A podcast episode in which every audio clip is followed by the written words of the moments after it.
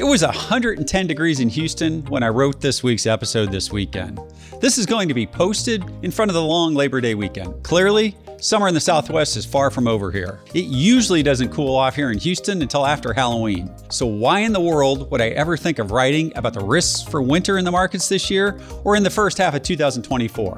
Because that's what a good portfolio manager does. They worry about what could happen in the future, they size up the probabilities if it is happening and take action, or more often than not, inaction. The title of this week's episode is Looming Fourth Quarter Risks. Before we press onward, please take a moment to click on both the subscribe and notification bells so you'll be alerted when our investment team uploads our latest content.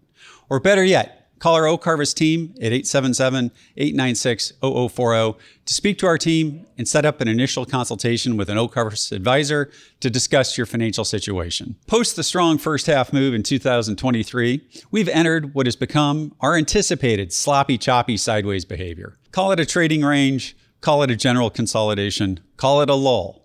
A good swing trader will call it heaven or Goldilocks, as we have seen no net price appreciation in the S&P 500 since mid-June.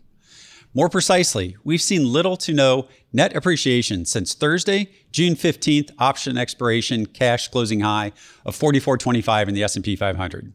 I have to remind investors that this was only 3 days after hedge fund billionaire and market guru to many CNBC viewers Ray Dalio, having missed almost 20% up off the October 2022 lows, said it was time to buy stocks. Take a look at the daily chart of the S&P 500 for the last 18 months. We got oversold late Friday, August 19th. Just as many bears emerged once again from their caves, preaching a crash is forthcoming calls for the upteenth time in the last few years or decades if you're Jeremy Grantham. Of course, just as sentiment had gotten dour, the markets started to bounce just as they have historically, more often than not in the third year presidential cycles in late August through mid September. With the stock markets bouncing around for the last four to six weeks, our investment team has been processing second quarter earnings reports. We've been looking at some of the important economic data, of which there's much less than most TV economists, politician, and newsletter writers want you to believe. And we're trying to position our portfolios for the fourth quarter of 2023 and the first half of 2024. Remember, nothing is certain in the markets. Nothing except investor behavior does tend to repeat itself time and time again. What are the biggest risks to the markets and the economy for the fourth quarter of 2023? In my eyes, that's easy. First and foremost, Federal Reserve Chairman Jerome Powell remains inflexible and thinks inflation is running too high. And like Clubber Lang in Rocky 3, he feels the need to bring the pain and keep interest rates high in the fourth quarter and beyond. What's your prediction for the fight then? Prediction? Yes, prediction. Pain. Investors, as the investment team projected back in midsummer of 2022, inflation, as measured by almost every metric in the CPI, has plummeted symmetrically since it peaked at over 9%. Since the investment team at Oak Harvest likes to look at the real time data, not always adjusted and seldom right government data, here are a few market based time series and charts for you. One year break even inflation rates, which peaked out at almost six and a quarter percent in March of 2022, are back below 1.5%. The same level they were pre COVID, pre COVID relief money printing, and pre government fiscal spending boom the last 12 months. One year real interest rates, which is the premium over inflation investors earn by buying treasury bonds, has gone from minus 4% during the Fed balance sheet explosion in 2021 and 2022 to almost positive 4% currently. Look at the chart and let it sink in. What's this mean to you, an investor? Well, it means the market is saying you will earn a 4% positive real return versus inflation over the next year by buying one year treasury bills. Of course, you will have some reinvestment risk beyond one year, but as one can see, that is historically high except for the fourth quarter of 2018, where Powell stayed too tight monetary policy in Christmas into year end. Okay, one year is too short of a window to look at for many people. Let's look at real time market data for 10 year Treasury bonds, inflation, and real interest rates. 10 year real break even inflation rates in real time in tradable markets say inflation peaked at over 3.1%, and it's now down to around 2.3%. That's about the same level as pre COVID. It's about the same level as peaks in inflation during the Trump presidency. And it's pretty much the same peak level every year since the dot com bubble ended in March of 2000, 22, 23 years ago. The 10 year real return of an investor buying a 10 year treasury is now around 2%. Take a look at that chart. Okay, so I know you're thinking, Chris, pretty charts. Thanks for the update on inflation and interest rate. But what does this mean to me as an investor? To me, it means that the Federal Reserve is already plenty tight in monetary policy, and they should not only not raise interest rates further, they should tone down the academic economic mumbo jumbo speak around R star and get back to looking at the real world and looking at real world, real time evidence. You don't get to a 4% real return on one year treasuries if the Fed is not too tight. You don't get massive amounts of crime at lower and mid tier retailers when the economy is rocking higher. You don't get T Mobile laying off 5,000 employees in good times. You don't get Macy's surprised by the exponential increase in credit card delinquencies and losses in Goldilocks moments, do you? No.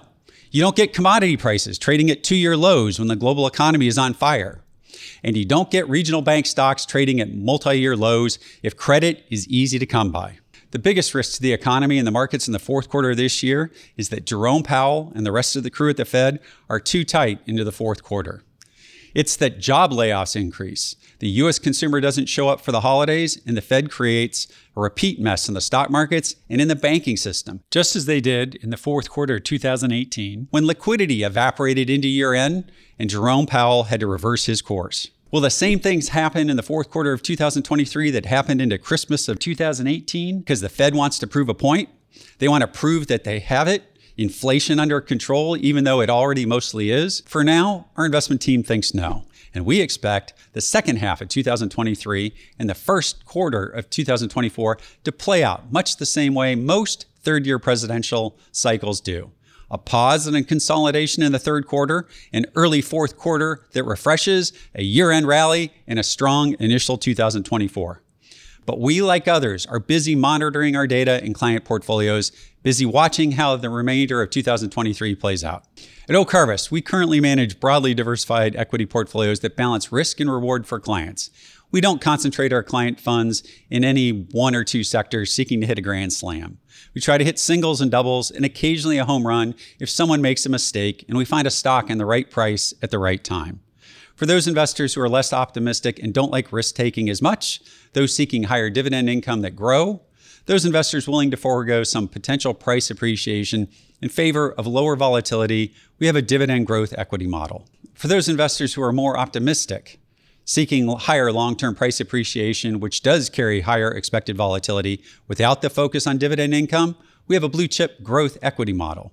The overall tools our advisors and financial planners use are usually a combination of market based and insurance based tools to meet your retirement goals. Our investment team is busy working on some new and highly unique equity products, and few advisor teams have the experience behind them that our investment team has. We plan on introducing one of these new equity products for advisors to use as tools for our clients in the not so distant future.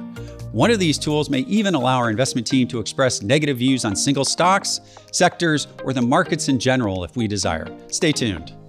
The future and the stock markets are always uncertain. That's why our retirement planning teams plan for your retirement needs first and your greed second. Give us a call to speak to an advisor and let us help you craft a financial plan that helps you meet your retirement goals. Call us here at 877 896 0040 and schedule an advisor consultation. We're here to help you on your financial journey into and through your retirement years. For myself and the rest of the team here at Oak Harvest, have a great Labor Day weekend. All content contained within Oak Harvest podcast expresses the views of the speaker and is for informational purposes only. It is based on information believed to be reliable when created, but any cited data, indicators, statistics, or other sources are not guaranteed.